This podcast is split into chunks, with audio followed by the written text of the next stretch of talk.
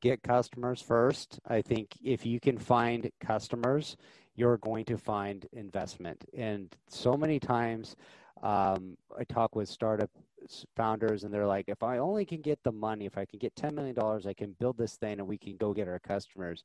Mm. And every pitch contest you ever go to, and if you ask any judge or you ask anybody that does, why did you pick the winner? It's always they had an existing customer base. They had already proven it was. So if you can go out and take your concept and get customers around it, people willing to to pay money for the idea you have, you are far more likely to attract investment. You're far more likely to be able to grow your idea, and you're far more likely to make it successful.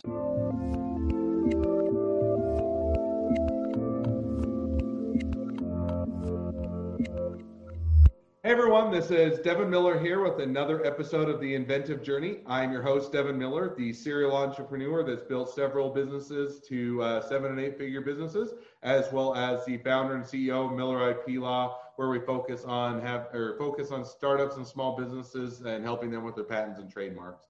Um, today we have another great guest on the podcast. Um, his name is Nate um, Nathan, and is it Pio? Peo. Peo. Peo. Sorry. So Nathan Peo or Nate Peo, and um, I'll give just a quick introduction. So he uh, worked in residential construction, I think, for about 15 years. Um, had some successes, a lot of failures, kind of a mixture of both and then started to, but also had an entrepreneur itch that he wanted to scratch. And so made the transition from doing this, the uh, industrial network, spent quite a long time building your network, building uh, the people in your circle, so to speak. And that will lead you to where you're at today and what you're doing. So with that, welcome onto the podcast, Nate. Thank you. Thank you for having me. So I gave just a maybe a brief introduction of kind of what you do, where you're at, and where you got to where you're at today. But maybe if you want to help us start with your journey and give us a bit more detail.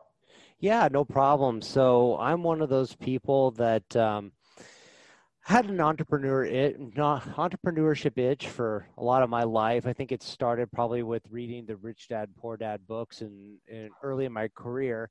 And I always had this like idea of creating a business um, and doing something big with my life. And throughout my journey, I you know worked a nine to five job for many many years, and I also tried some businesses, and they've all had limited success, um, and ended up shutting them down. But every time. So uh, before uh, we, and I know I'm jumping right into your story, but before you do, so walking or diving just a bit deeper into each of those. So what was the nine to five, and then what were some of the businesses that you started, either the successful and or failed? But maybe dive in just a little bit deeper there. Okay. Yeah. So I had, I've been in real estate development, construction related career most of my life. Um, so my first business I started was a landscape business, and and I had I guess visions of grandeur um, that I could go out and create a business because I knew construction, I knew how to do things, um, I knew how to build, and I could just you know build this big business that would be very successful. And what I think I I learned early in that one is I created a job for myself and not really a business. Um, mm. That was my first lesson. Is like, hey, you know, sometimes a, a, business makes sense and sometimes it doesn't. This one it didn't because it just became uh, a real time consuming effort just to kind of keep things afloat. And somebody said earlier to, on my business is, hey, you can either be really really small in the construction trade or you can be really, really big. And really, really small means you personally are doing the work and that's it. That's as big as you are. And mm-hmm. then really big means you got, you know, hundreds of employees working for you. And if you're kind of like anywhere in between, you're not going to do so good. Hmm. And that's where I was, is right in between. And a lot of it had to do with I didn't know how to run a business. I didn't know how to put systems in place. And I didn't really know how to sell, have an idea, have a differentiator. It's just kind of this, you know, business that had nothing really to it, nothing uh, that stood apart from anybody else. So I ended up shutting that down after about three years. And then I went to back to work in the construction industry building houses.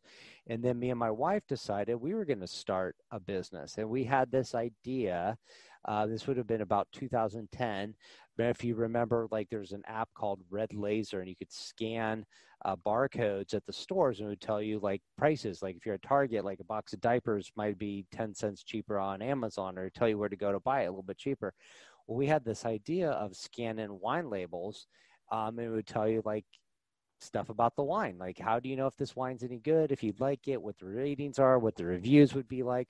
So we're like, hmm. hey, let's let's create this business around that. And at the time, we didn't know anything about tech, and we didn't know anything about how to build an app. But we knew some people that knew how to build websites. And after chatting with them and kind of going down this path of nobody knowing what we were doing, we realized like we didn't know how to build an app. So we just kind of pivoted in and created an online wine shop.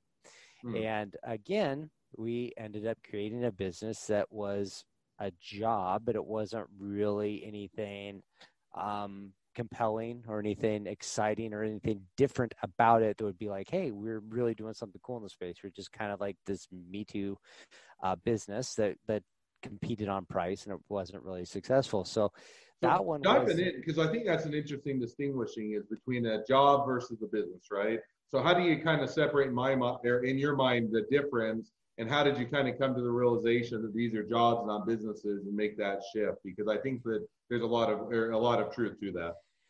Um, to me, a lot of the difference between a job and a business is can the business be systematized that it has a chance to scale and it can be um, not as dependent on you operating within it every day. Like, sure, you're going to run a business, you need to be the CEO of the business.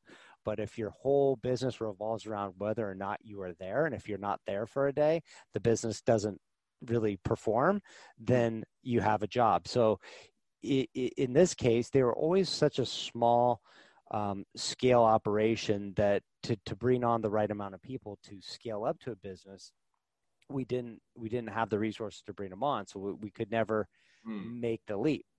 Um, and I think a lot of businesses get stuck in that idea of like you have this idea that you're just going to go run around and constantly feed the machine, and you'll just constantly get revenue coming in, but then whatever comes out just goes right back into um, paying your bills and and and and paying yourself a little bit of wages but you're never really able to grow you're never able to really scale and you're never really able to put like systems in place that kind of does things to make it more efficient.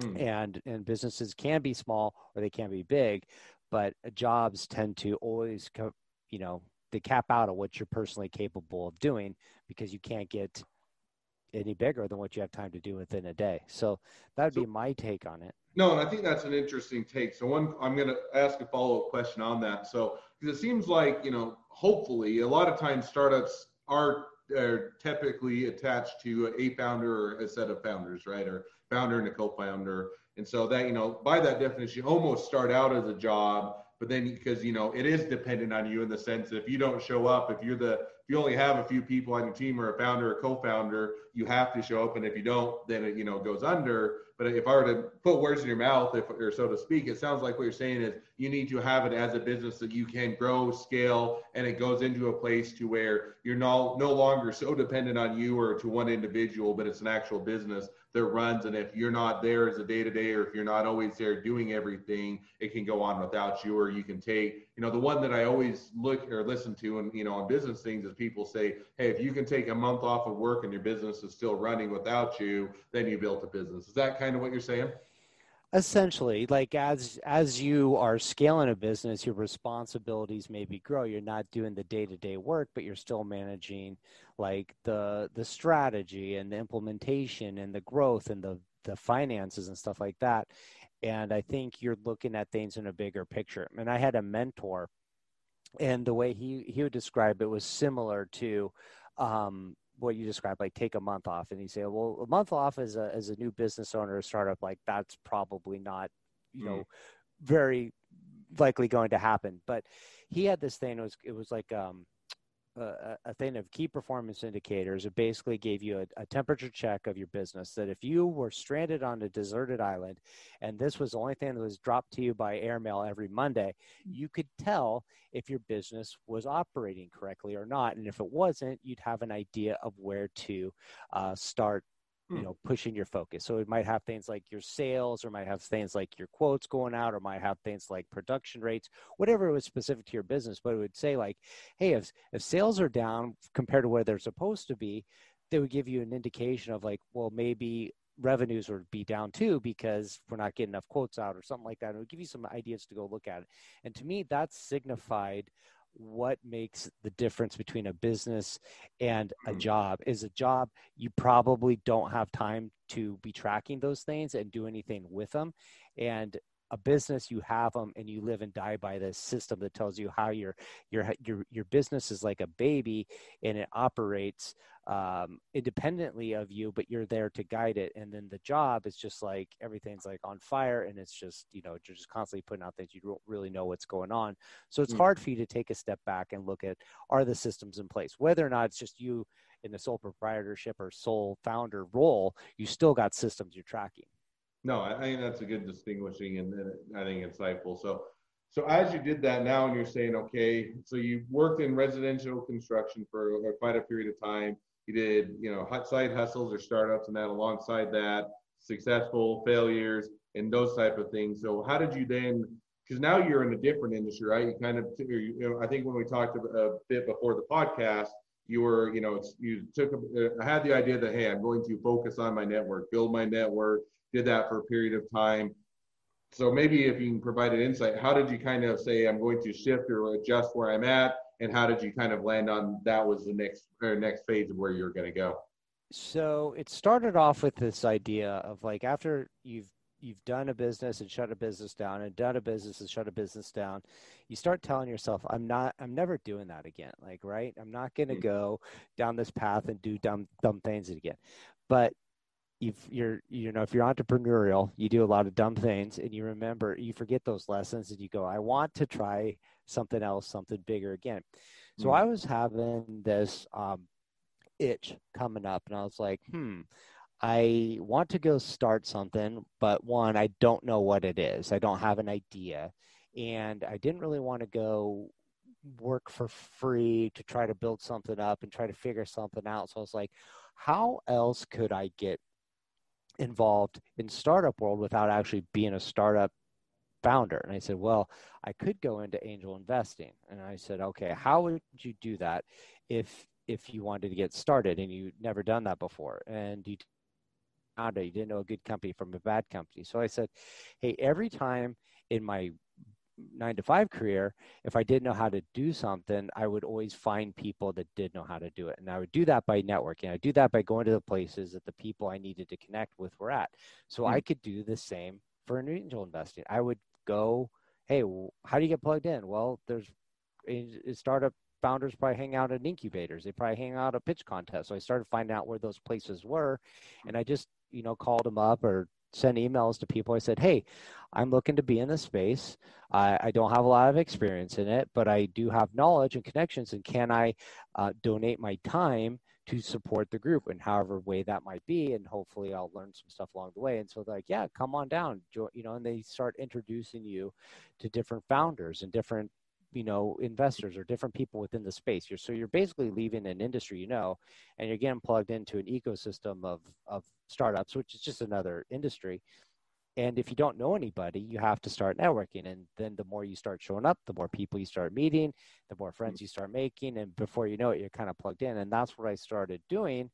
And i guess the skills and the knowledge and the background i had around construction and the way uh, the industry kind of uh, functions, clean tech made a lot of sense because a lot of the way that it's it's sold through the channels, the people doing it, it kind of has a related um, industry because clean tech tends to go into construction, but the way it's distributed, kind of, you know, the same way that building materials get distributed. So it just kind of started feeling like the right niche. I started making uh, more connections with them that area, and that's how I got started advising a few companies within the clean tech startup space. So I'm going to ask one because I think that's interesting. So take this. Hey, I need to be where startups are. I need to be where investors are. I need to be where the where everybody's at. That's where I need to figure out how to get to in order to be successful. But so the or one question, I guess two questions I have more more than one. Um, one is so did you go into that saying, hey, this is how I'm going to build my next business or might get my next idea? or is it more of you know more of just hey i'm going to i need i know i need to be surrounded by these you know these people. So when i have that next idea when i have that next business i have my network or kind of was it going in with the intention hey i'm going to build a business or i just want to expand my network so the next time i build a business? And, I'll, and i know it's hard to do a compound question. I'm going to ask one more which is while you were doing that did you still keep the uh, the nine to five job? Did you take a period of time off or how did you make that transition um, so the, the first part of your question, it was more with the intention of like, hey, I want to be connected in the startup industry. I don't have an idea. I'm not there to to to build a business, but I'm there to discover let's call it your voice and just say like hey where where can i fit in and, and you know you talk a lot of times we we bet on the founder is not necessarily idea sometimes, right? So sometimes you don't have to have the idea, but if you want to get connected to the right people, mm. that you could brainstorm an idea or you could support in other ways, or maybe you could, you know, leverage your expertise that they don't have, or they could leverage your expertise, their expertise that you don't have. That's where it was at. It's just like, hey, I just need to go in this space. And if I go there long enough, I'm going to get connected to the right people.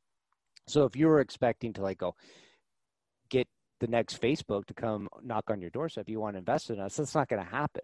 You have to go where those people are going to go. They're maybe going to make you the introduction. So I did it strictly to develop a network. Hmm. And um, I did not quit my nine to five job. I did this um, purely on the side. A lot of the stuff happens after hours or it's on weekends or or you know whatever it could be. If somebody said hey you want to take a phone call? I would take a phone call. You want to meet somebody for lunch? I'd go meet them for lunch. You want to have a coffee? And i was just very much whoever was offered as an introduction i was i was just like hey i'm i'm trying to learn and get plugged in. And every bit regardless of the outcome of the of the uh, meeting would be a bit of knowledge i would gain that i wouldn't have had otherwise. So i just kind of just was very open minded about trying to get as much connections as I could and just see where it took me. No, I think that that's interesting. So then you did that, and you said it for about a period of five years, right? Over a period, you kind of said uh, you took about five years, I think, if I remember our conversation, to build your network. So then, how did you leverage that, or how did that transition to what you're doing now, or how did that play out? So you made you built that network, you invested what would have been a lot, a lot of time and effort over a long period of time, and how did that, you know, how did that transition? So it started off, you know, I was growing my network within the construction industry with more intention over the last five years. Like I had not, I'd kind of been casual about it prior to that. I started building with more intention. Then when I started getting plugged into the startup space, I was being very intentional about that. But at the same time, I didn't put two and two together. So hmm. I was, um, you know, thinking like, okay, I don't know um, anything about coding, but maybe I know how to do a business, or maybe I know marketing, or maybe I can fit this role in here, or maybe I could help people with their pitches. And I was not quite sure where I would fit in. Mm. But as I started getting connected to the the clean tech people, I started realizing that the support they needed were hey, did you know that your product would probably get sold in this fashion? Like it's not like a B2C type deal where you're going to sell it on the internet. You're going to sell it mm-hmm. through distributors and wholesalers. And I know these people that represent products that are like yours. They're they're compatible with yours. So let me make some introductions here. Or, hey, do you know that there's codes being written right now that your product could influence how the codes are written? And hmm. so let me introduce you to some people I know over here that know a lot of people in this code writing spot. So what I started finding is my expertise was this network of people I had within this space of where they were trying to get their products into, right? So I was able to start bridging their introduce. So they were getting me introduced to the startup side of the world, and I was getting them introduced to the places where they were going to find their customers. And I hmm. was kind of helping them to navigate. And it didn't really dawn on me that those two things were going to be related when I went into it. But I hmm. think that's why it's important to be open minded to just kind of like see where the journey takes you because you might not know where you're going to make the biggest impact and that might not be apparent to you right away and then you're going to make connections along the way that are going to be beneficial to to both sides of it. Oh no that makes perfect sense. So now fast forwarding to today you've done all that you started to make those connections you've invested that time and effort. Where did where did that where did that land you today, or what are you up to today, and how did that transition go for you? Um, right now, I'm still um, working with my nine to five job, and I'm still working with the clean tech startups. I'm still trying to um, grow their businesses. I'm trying to be more intentional about finding other startups to work with and, and along the same lines, uh, in, in, a sense of like a casual conversation that might turn into a more uh, formal relationship. So a lot of times it starts off with, hey, let's grab a coffee. Let's talk about what you're up to. Let's see if there's a fit. Let's see if there's advice. Let's see if there's help that we can each mutually do for each other. And if it starts making sense, we just start looking at like, hey, what might an, uh, an agreement be for for working together uh, in an advisor role? And mm-hmm. then from there, we take it and try to get people connected where they need to and help you know turn people that are founders into CEOs, get them ready, you know, wherever they're in for their funding rounds. Like maybe they don't have any, uh, they're looking to get some seeds, or maybe they got some seed, they're looking to get to, to, to, the next level. Is try to get them, you know, polished up and cleaned up the best possible way, so that they're putting their best foot forward. Okay, no, it makes sense. So, so now as you're doing that, it, what's the next? You take, you know, six months to a year type of a time frame. You're saying is the intent. Hey, I'm going to continue to build this out I'm going to get a new startup idea and I'm going to spin out. I'm going to keep the nine to five, or where do you see where do you kind of see that going? Because I think that that for a lot of you know people that are entrepreneur minded, they get caught in a bit of the catch 22 in the sense the nine to nine to five job is something that provides that income, it provides that stability, and yet they want to do the entrepreneur, they want to do their startup, they want to do their own business, they want to grow something that's their own rather than working for someone else and yet are you know hesitant to make the jump because you know you don't want to lose that stability. You don't want to have you know no or go out and fail or you know put everything on the, you know that you built on the line so to speak. So where do you you know how do you make that balance and where do you see things headed for you? So for me i i'm looking to um, continue to advise first mm. step is is to take something have an exit that's successful and then see where that like might land, which might leverage the ability to continue advising uh, as a like a full time role and mm. and give back and educate. I'm not so certain I'm going to be the one that's going to come up with uh, this brilliant idea and be able to put in the 80 to 90 hours it takes to grow something. But I think where I'm at in my life stage is I have a lot of knowledge to give back, but I still have a lot of energy to grow something new. So mm. I see myself maybe moving more into uh, a full-time angel investor role, advisor role.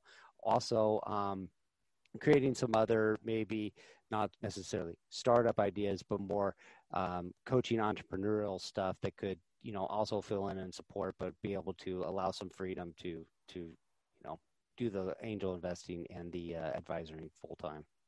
Okay, no, it makes sense. So, so now if you're to last question, or I always say last question. I should really stop saying that because I always have a whole bunch more questions.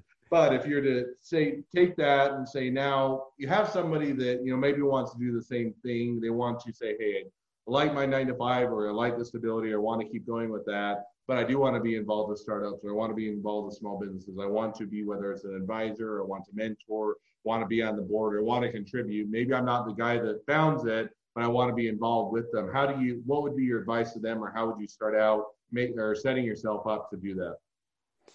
I would say it depends on what you want to accomplish, right? So if you said I want to I want to work my 9 to 5 job but I want to be the startup founder or the CEO of the company, there is going to come a point in your business where you can't do both, right? You're going to hmm. either have to um, keep your nine to five and bring in some people to manage the business for you, or you're going to have to leave your job and go manage the business. So if if you want to be the CEO, if you want to be the guy calling all the shots, you're either going to have a side business, a side hustle, which is okay. But if you hmm. want to grow a startup business, it's going to take scale to grow and do, you know, big things and change the world. You're going to have to uh, transition that way. But if you said, hey, look, um, I don't see myself uh, going and working for a startup. I don't see myself, you know, taking the risk, but I want to support.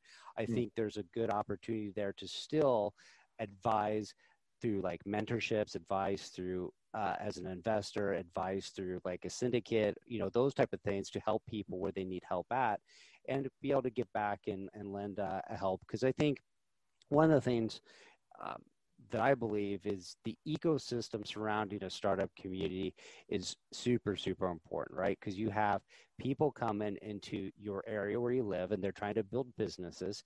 And if they build a successful business, they're going to have um, some influence in other, you know, they, they build a business that says it's got like 200, 300, 450 people, you know, working there that's going to trigger other things in the economy. People are going to want to live there. There's going to be supports, you know, restaurants, uh, other services to support them. But if there's not a good support of that ecosystem, that business is going to leave and go with it. So if you say, "Hey, I want to create this business, uh, but there's no investors here," where are they going to go? They're going to go someplace where the investors are. They're going to go like you know the typical Sil- Silicon Valley.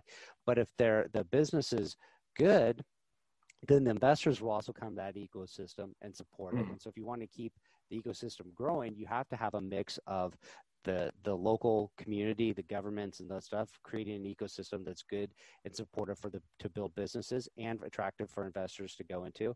The, mm. the companies want to be there. They need to have good businesses with good ideas, or the investors aren't going to be there.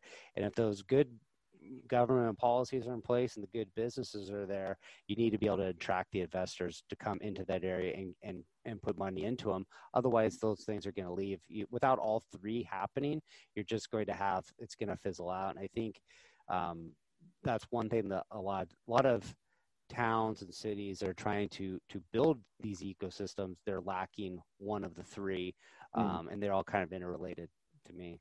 No, I think that makes perfect sense. So now, as we transition towards the end of the podcast, unfortunately, never have enough time to talk about all the topics that would be fun to talk about. But I always have two questions I ask at the end of the podcast. So the first question I always ask is, so what was the worst business decision you ever made? The worst business decision I ever made was probably taking our online wine shop into a brick and mortar location, and we did not think through the location very well. And that basically ate up all the cash uh, very quickly. And cash is king when it comes to the business. And that's usually the reason why most businesses fail is you run out of cash. And we just had a bad location and a, a, a monthly rent payment that was due every month, and it just you know was a slow bleed dry. No, I think that's one that is easy to it's easy to get excited over. Hey, we got a new location, and we got a hey, it's something tangible. If we build it, they will come type of a thing. And yet, too often, you know, you, you don't account for hey, now when we build this, we are now, as you may, we have a set burn. We have to pay the rent. We have to pay for the assets or for the stock and for everything else.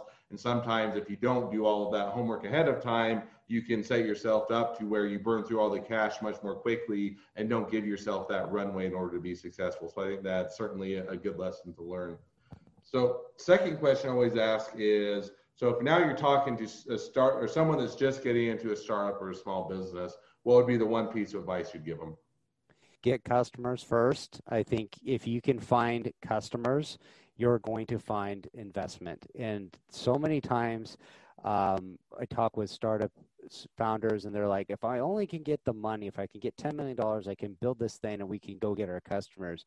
Mm. And every pitch contest you ever go to, and if you ask any judge or you ask anybody that does, why did you pick the winner? It's always they had an existing customer base. They had already proven it was. So if you can go out and take your concept and get customers around it, people willing to to pay money for the idea you have, you are far more likely to attract investment.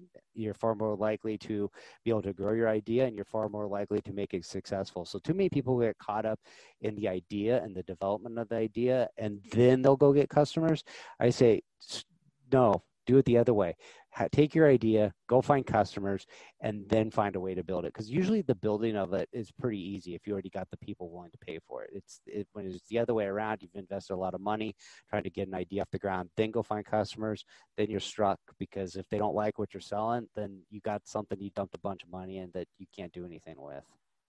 No, and I, I completely agree with that. And it's one that I had to, we, I've run businesses both ways. You know, both of them have been successful, thank goodness. But I think that you know the ones that have been easier, the ones that have been growing quicker, the ones that you're less cash strapped, the ones that you're having a much easier go of it are the ones that let's get that customer pipeline loaded earlier and you also get the feedback early, right? You get to hear what you, as you're now developing it, you can hear what the customers want or don't want or what's important to them. And you can, and then the last thing I think that with that is that you also get their, their buy-in, right? If they're now part of the process earlier on and as you're building it, you're actively getting feedback from them, they're much more likely when the time comes to pay for it or to, to be an active customer they're going to want the product because they've already invested a lot, been involved with it, and they're excited about the product launch. So I think that, that that's great advice. And one oftentimes that people first think I'll build it and then I'll figure out how to sell it. And why not get the customer so that as you're getting ready to sell, you already have the base there. So I think that's great advice.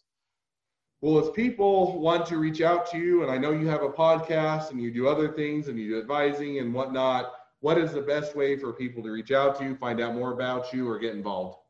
Easiest place is to go to my website, natepeo.com.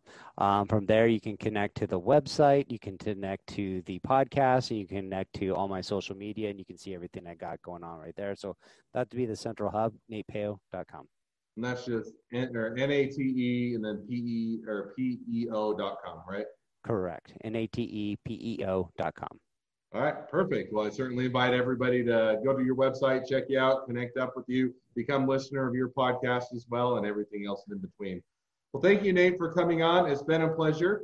For those of you that are uh, have your own in, inventive journey to tell or your journey to tell, make sure to apply to be a guest on the podcast at inventivejourneyguest.com.